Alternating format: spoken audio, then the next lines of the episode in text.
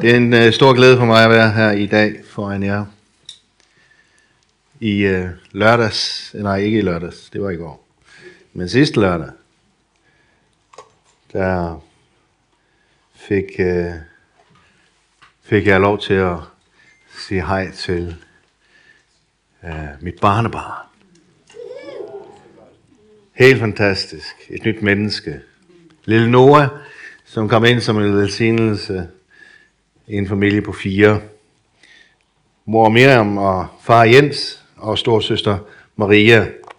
Øh, en dejlig flok, stolt flok, glad flok. Øh, så det var en stor glæde hele ugen. Og øh, det er fantastisk at være i henrykkelse. Er det ikke det? Det er det bare. Det er noget helt særligt. Men så kom vi hjem, og øh, døren åbnede helt af sig selv. Og Meta blev helt forskrækket, og gik ind i gangen, og det hele var et råd. Og hun råbte på mig. Jeg var i bagagerummet og skulle tage kufferten ud. Og jeg løb ind med det første kuffert, og så mig omkring.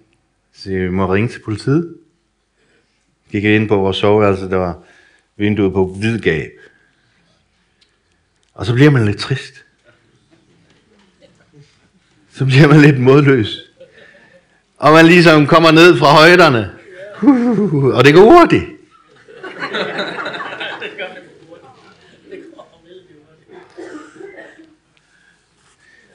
Og det kom sådan, øh, de her taler fra Rune om frygt, og øh, Kens taler om vrede, det var ligesom, det gik op i en højere enhed.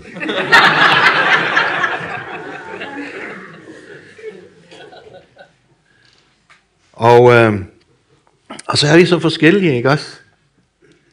Altså, og, og vi, vi, skulle, vi ringede til politiet, og de var så flinke, de kom efter 10 minutter, og det var sikkert fordi det var midt om natten. Der var ikke så meget at lave. Øh, men, øh, og det var godt for os. Så de kom og gjorde sit arbejde, og vi begyndte at rydde op, når de var gået. Og øh, ja, og så snakkede vi, og så var man bange, og Meta kom med alle mulige gode forslag. og det var godt, og det var hendes reaktionsmønster og sådan noget. Og jeg siger til ikke noget i sådan en situation. Det går. Mm.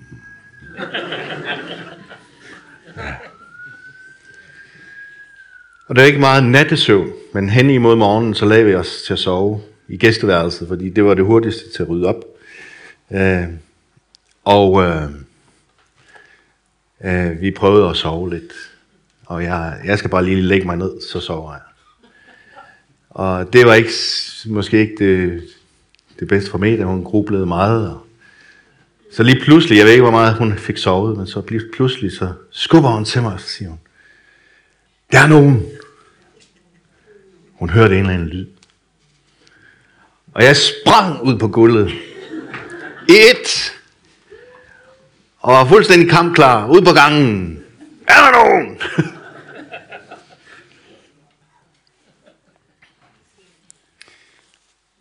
Så Mette var måske mere ramt af frygt, og jeg var måske ramt mere af vrede. Og, og så kan man godt, hvis det er sådan, at øh, en situation er tilspidset, så kan det godt gå galt, fordi man reagerer forskelligt.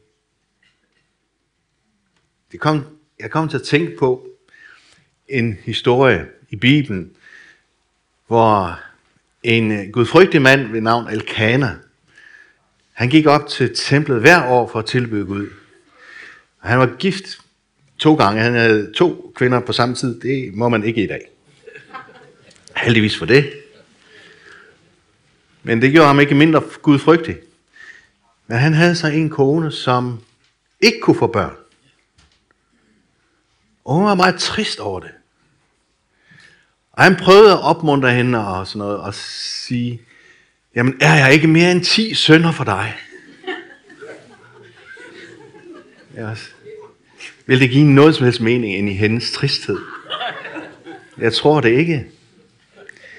Men det, men det afslører hans det, men det afslører lidt hans tristhed. At han ikke kunne trøste hende. og så levede han i sin tristhed, og hun levede i sin tristhed. Der er forskellige måder at reagere på i situationen.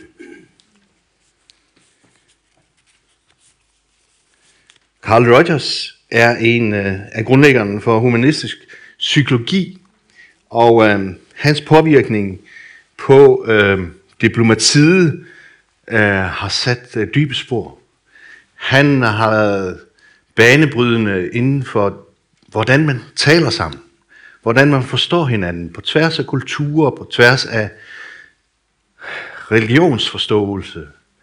Og øh, hans måde at tænke på, og hans litteratur har været banebrydende for fred i blandt andet Nordirland, øh, for, for fredsprocessen i Sydafrika.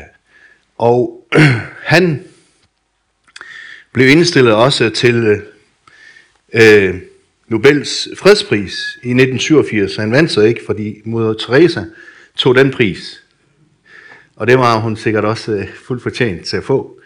Men den her mand, han øh, satte dybe spor i forhold til, hvordan man forstår øh, hinanden.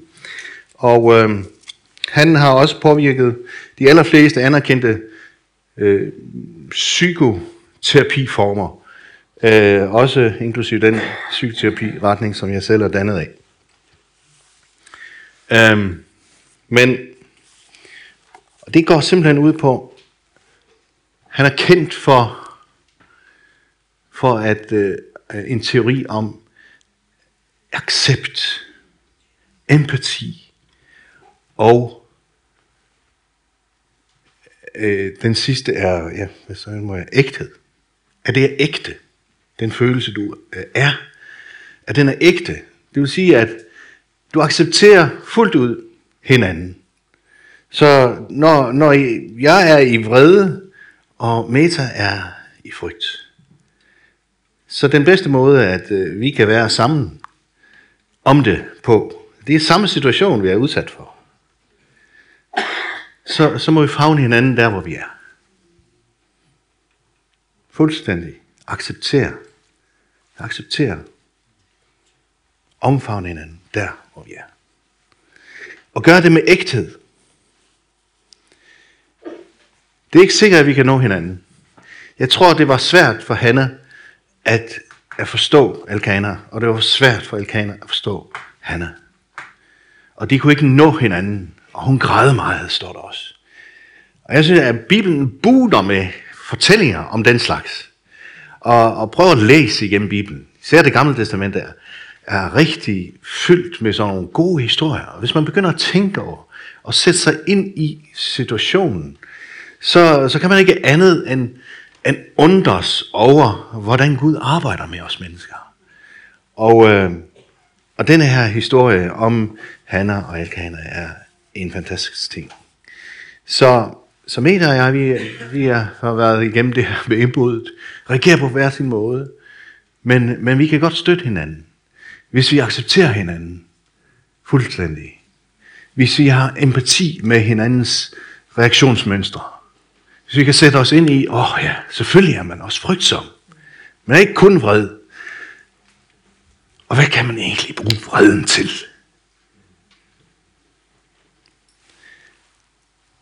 Og at være ægte i det. Vær dig selv også på samme tid. Efter 38 års ægteskab, så har vi været igennem lidt af hvert. Vi har været på højderne, men sandelig også i dalen. Udfordret på vores ægteskab, som livstruende. Vi er igennem økonomisk konkurs. Det er hårdt at stå i. Hvem har skylden for det? Hvem, øh, og hvem har så æren for, at vi, vi kommer op igen?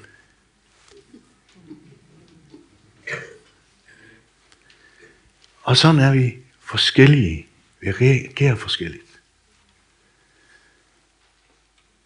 livstruende sygdom. Hvordan reagerer vi?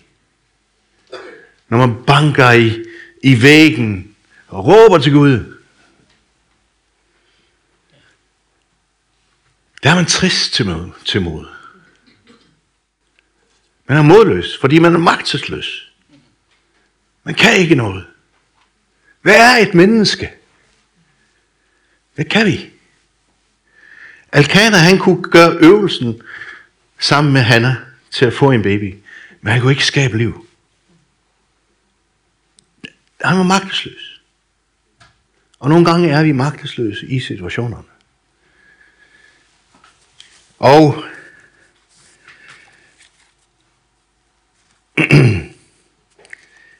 derfor så skal vi læse salmernes bog i dag. Vi skal læse fra salme 42. En fantastisk salme, og jeg har delt den i to, fordi det er den, den er sådan helt naturligt delt op i to. Men jeg har knyttet to forskellige historier til de to forskellige dele. Vi læser fra første vers i salme 42. Som jorden skriger ved det udtørrede vandløb, sådan skriger min sjæl efter dig, Gud. Min sjæl tørster efter Gud, den levende Gud. Hvornår kan jeg komme at se Guds ansigt? Tårer er blevet mit brød. Dag og nat. Når de dagen lang spørger mig, hvor er din Gud? Jeg husker det og udløser min fortvivlelse. Jeg gik i festkaren. Jeg var deroppe. Jeg vandrede til Guds hus under jubelråb og taksigelse i velfærdsskaren. Hvorfor er du fortvivlet, min sjæl? Hvorfor skælver du i mig? Vent på Gud, for jeg skal takke ham på ny, min frelser og min Gud. Halleluja. Og, og, og den sang, de sang lige før, den, den sagde alt det der. Det var så det var skrevet over den her salme.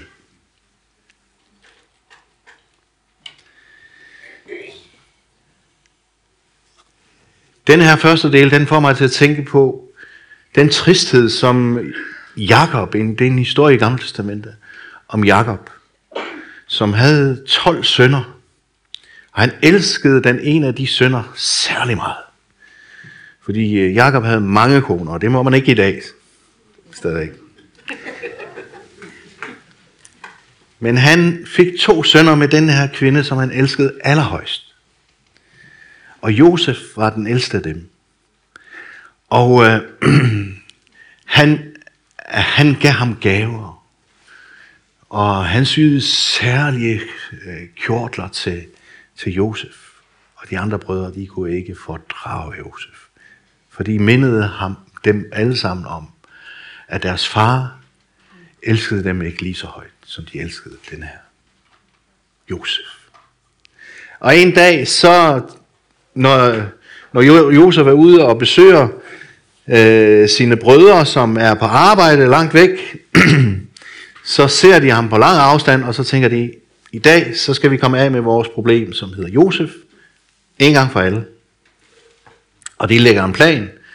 De dræber et dyr og slagter det og øh, gemmer blodet, og så når Josef kommer, så tager de og flår hans klædning af, putter ham i en brønd, sælger ham til nogle Ægypter, som kommer forbi, og, øh, eller medianitter var det vist, og så bliver han solgt i Ægypten som slave. De glemmer alt om Josef. De går hjem, når de har smurt den her kjortel ind i blod, så siger de til, til Jakob, Far, vi fandt denne her ude i ørkenen. Er det ikke den kjortel, som du har givet Josef? Et dyr må have dræbt ham. Åh, oh, siger, siger Jacob. Sandelig har et dyr revet ham i stykker og et ham. Dramaet ville ingen ende få, men det skabte en helt ulykkelig situation for Jakob. Det var en løgn. Men alligevel så skabte det en ulykkelig situation. For han havde mistet sin søn, og det var virkelig. Han så ham ikke igen. Han troede, han ville gå igennem livet, uden nogensinde at se ham igen.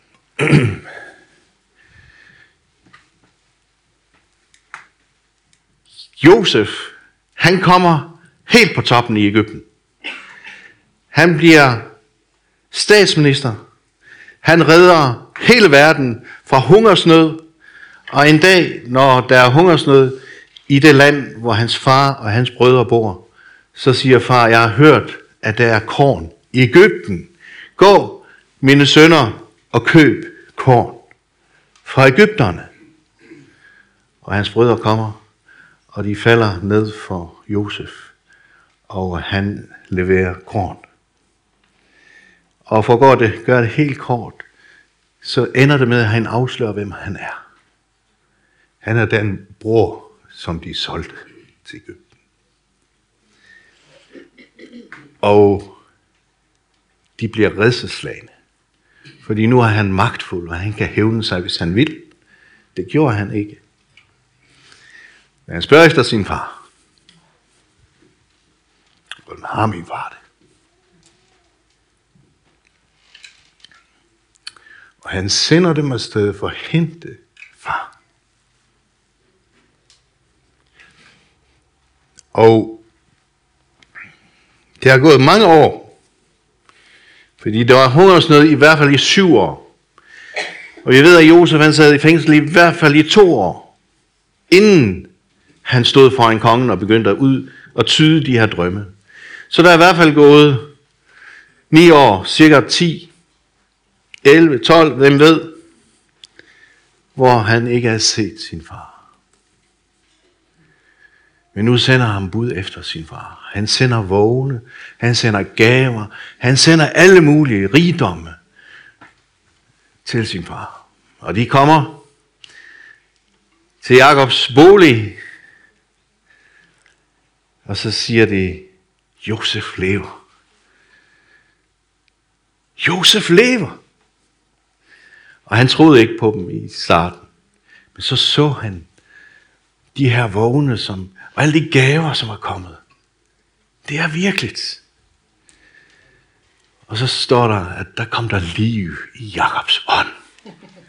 Er det ikke dejligt? Der kom der liv i Jakobs ånd. Tristheden var forbi, fordi han så, at nu skal jeg møde sin søn igen. Sådan er det tit med tristhed, at tristhed er en forbigående ting, men den kan være forfærdelig. Den er så virkelig. Den skal ikke undervurderes. Den må accepteres også af vores omgivelser. Hvis vi er i en familie, hvor der er nogen, der er trist, der er ramt af tristhed, så er det vigtigt, at vi støtter op omkring vedkommende. Ikke stiller os til dommer over for den reaktion, som der er kommet specifikt til det menneske, fordi vi reagerer forskelligt. Og derfor er det vigtigt, at vi accepterer hinanden. At vi sætter os i hinandens situation og har empati med hinanden. Lad os læse videre. Min sjæl er fortvivlet. Min sjæl er fortvivlet. Vers 7. Derfor tænker jeg på dig, fra Jordans og Hermans enge, fra Missers bjerg. Havdyb råber til havdyb, når dine strømme bruser, alle dine brændinger og bølger skyller hen over mig. Om dagen sender Herren sin godhed. Om natten lovsynger jeg ham og beder til den levende Gud. Og sådan har vi det også nogle gange, selvom vi er ramt af tristhed og modløshed.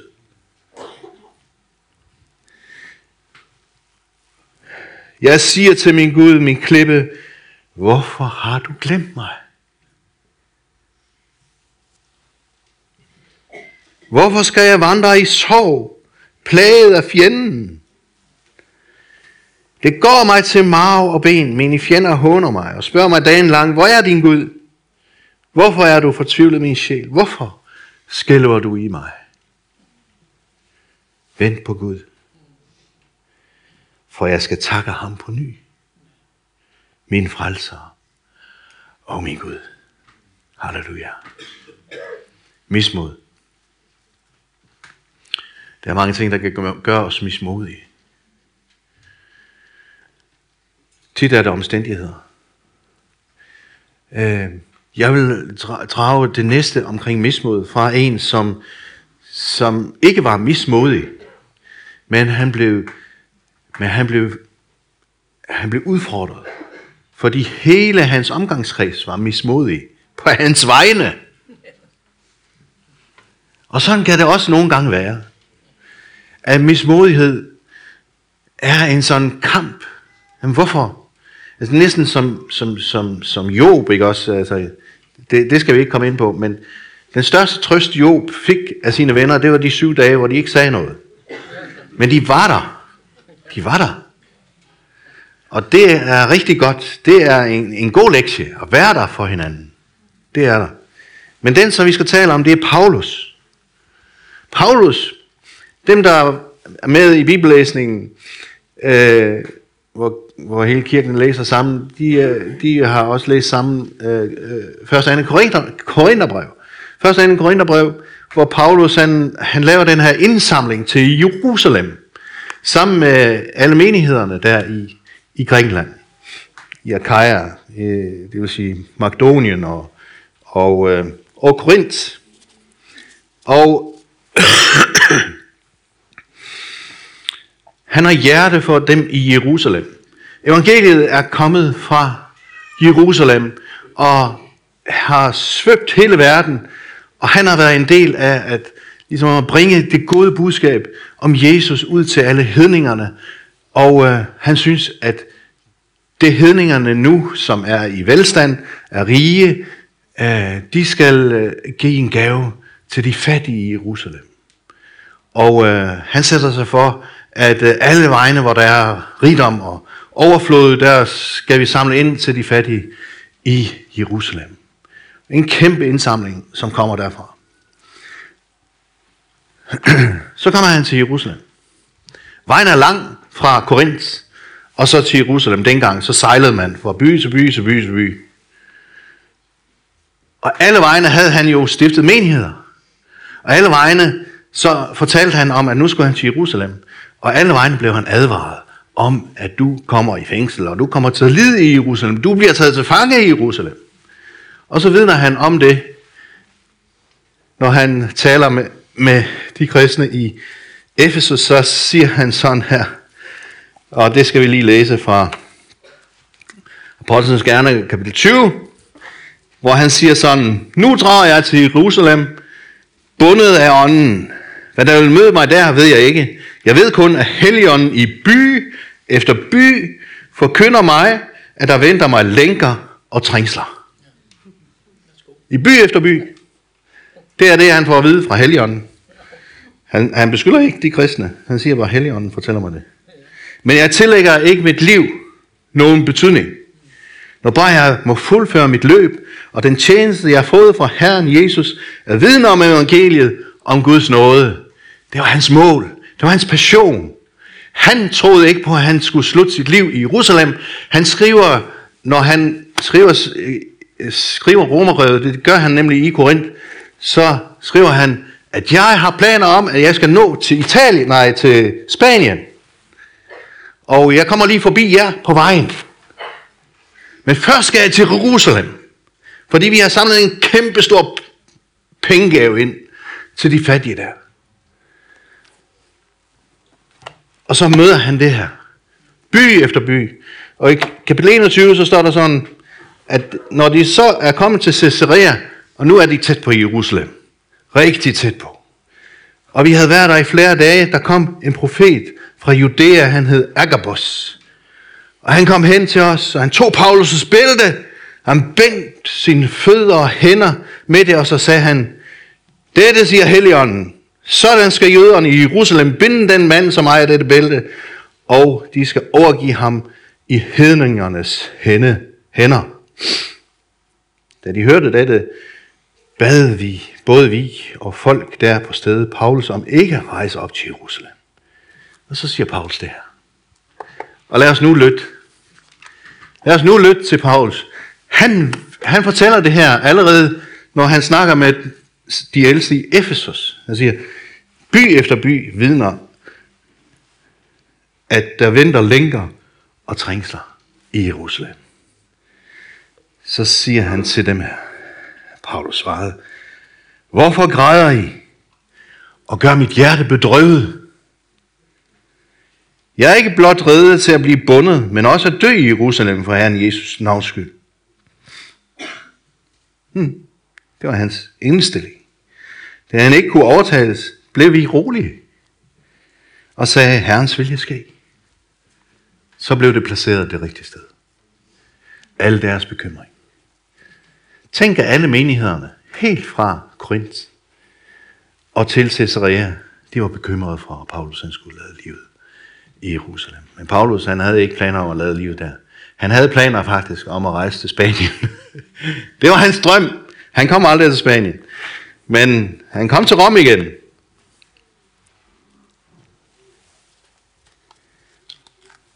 Hvordan kan vi så i dag,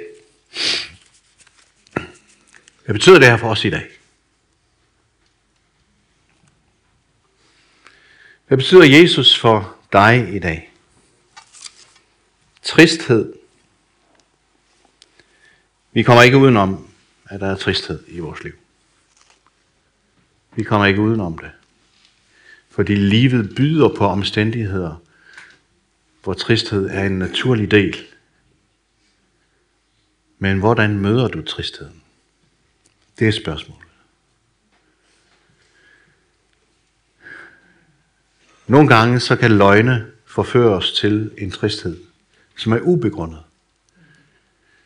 Ligesom i Jakobs tilfælde. Men han vidste det ikke. Og der gik øh, mange år, inden han kunne løfte den tristhed af sig. Og komme ind i sandheden.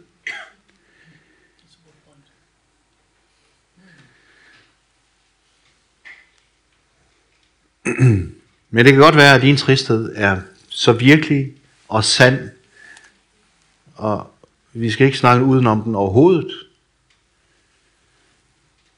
Men hvor er så dit fokus? Fordi Paulus havde grund til tristhed. Hans omstændigheder var virkelige og sande, og de, de blev også opfyldt, kan man sige. Alle de dårligdomme, alt det, som man frygtede for i Paulus' tilfælde, det skete faktisk for ham. Men hans fokus var et andet.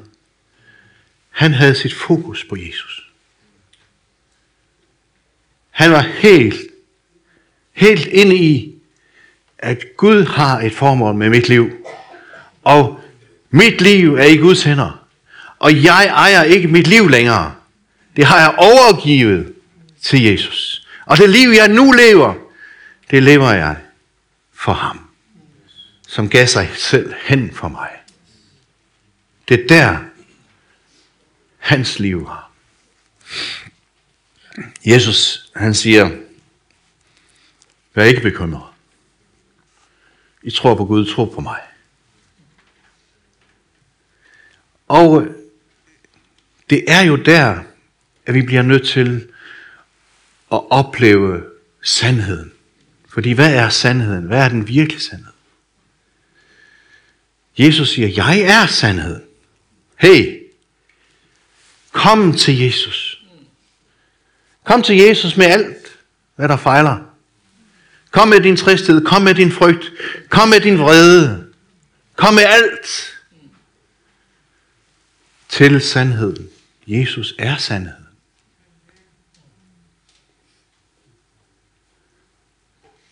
Og han er vejen. Hey, der er en vej ud af det her. Han viser vejen. Han viser vejen. Han var som menneske her. Selv. En sovensmand, siger profeterne. Bliver gentaget af evangelisterne. En sovensmand. Han har været igennem alt det, som vi som mennesker kan regne med at møde i livet. Mødte også Jesus. Han mødte alt det. Al den modgang, al den tristhed, som vi også oplever. Som mennesker. Gennemgik han det alt sammen. Han har prøvet på alle områder. Men så står der sådan her i Hebræerbrevet, at på grund af glæden, som lå foran ham, der er en glæde. Når Jesus fortæller de her eksempler fra tiden, når Jesus fortæller alle de her eksempler, eller hvad hedder det, lignelser, så siger han, hvad skal jeg ligne Guds rige med? Så, så er der i en af lignelserne, der, der siger Jesus om Gud, at han vil sige til dem, kom ind til jeres herres glæde. Der ligger glæde foran. Det ender ikke i tristhed. Det ender ikke i modløshed. Der er en glæde. Det var for den glæde, som lå foran ham. Det, at Jesus kunne se ned fra himlen i dag. Oh, og se ned på den her flok. Løskøbt. På grund af, at han har udstået alt det, som han har udstået. Vi er fri. Og Jesus er glad. Han er sandheden. Han er vejen. Han har en vej for dig. Ud af din tristhed. Ud af din modløshed. Det er i relationen med Jesus, at vi kan finde den vej. Vi finder den ikke uden Jesus. Vi bliver nødt til at, vi bliver nødt til at knytte os tæt til Jesus. Og gå i hans fodspor. Tag hans hånd. Hiv i hans kappe. Ikke give slip på Jesus. Hvorfor er du modløs, min sjæl? Se på Jesus.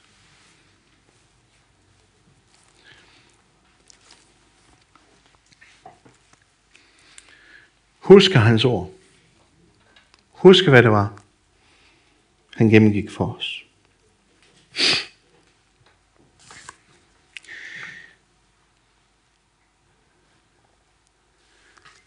Og Jesus er til sidst sandheden. Han er vejen. Og han er livet. Han er livet. Amen. Og jo før vi gør ham til livet i vores liv, jo bedre og jo mere rigt bliver vores liv. For vi kan, fordi vi får lov til at sætte hans liv i, i spil i vores eget liv. Og gøre os til ét med ham i livet, ligesom han gjorde sig til ét med os i døden. Og vi har fået løfter om, hvis vi tror på ham, så skal vi også se ham ansigt til ansigt. Halleluja. Vi vil ikke afslutte øh, en sådan gudstjeneste uden at give dig en chance for at overgive dig til denne Jesus, som er sandheden. Han er vejen, og han er livet.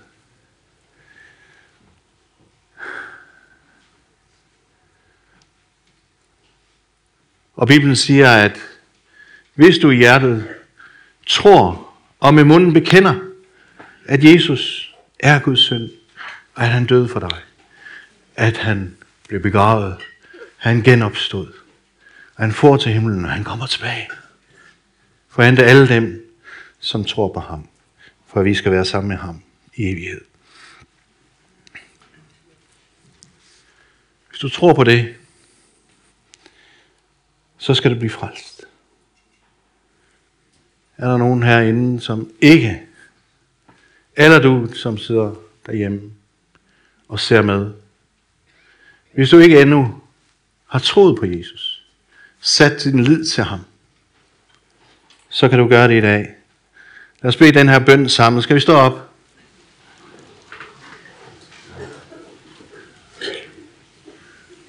Kære Jesus,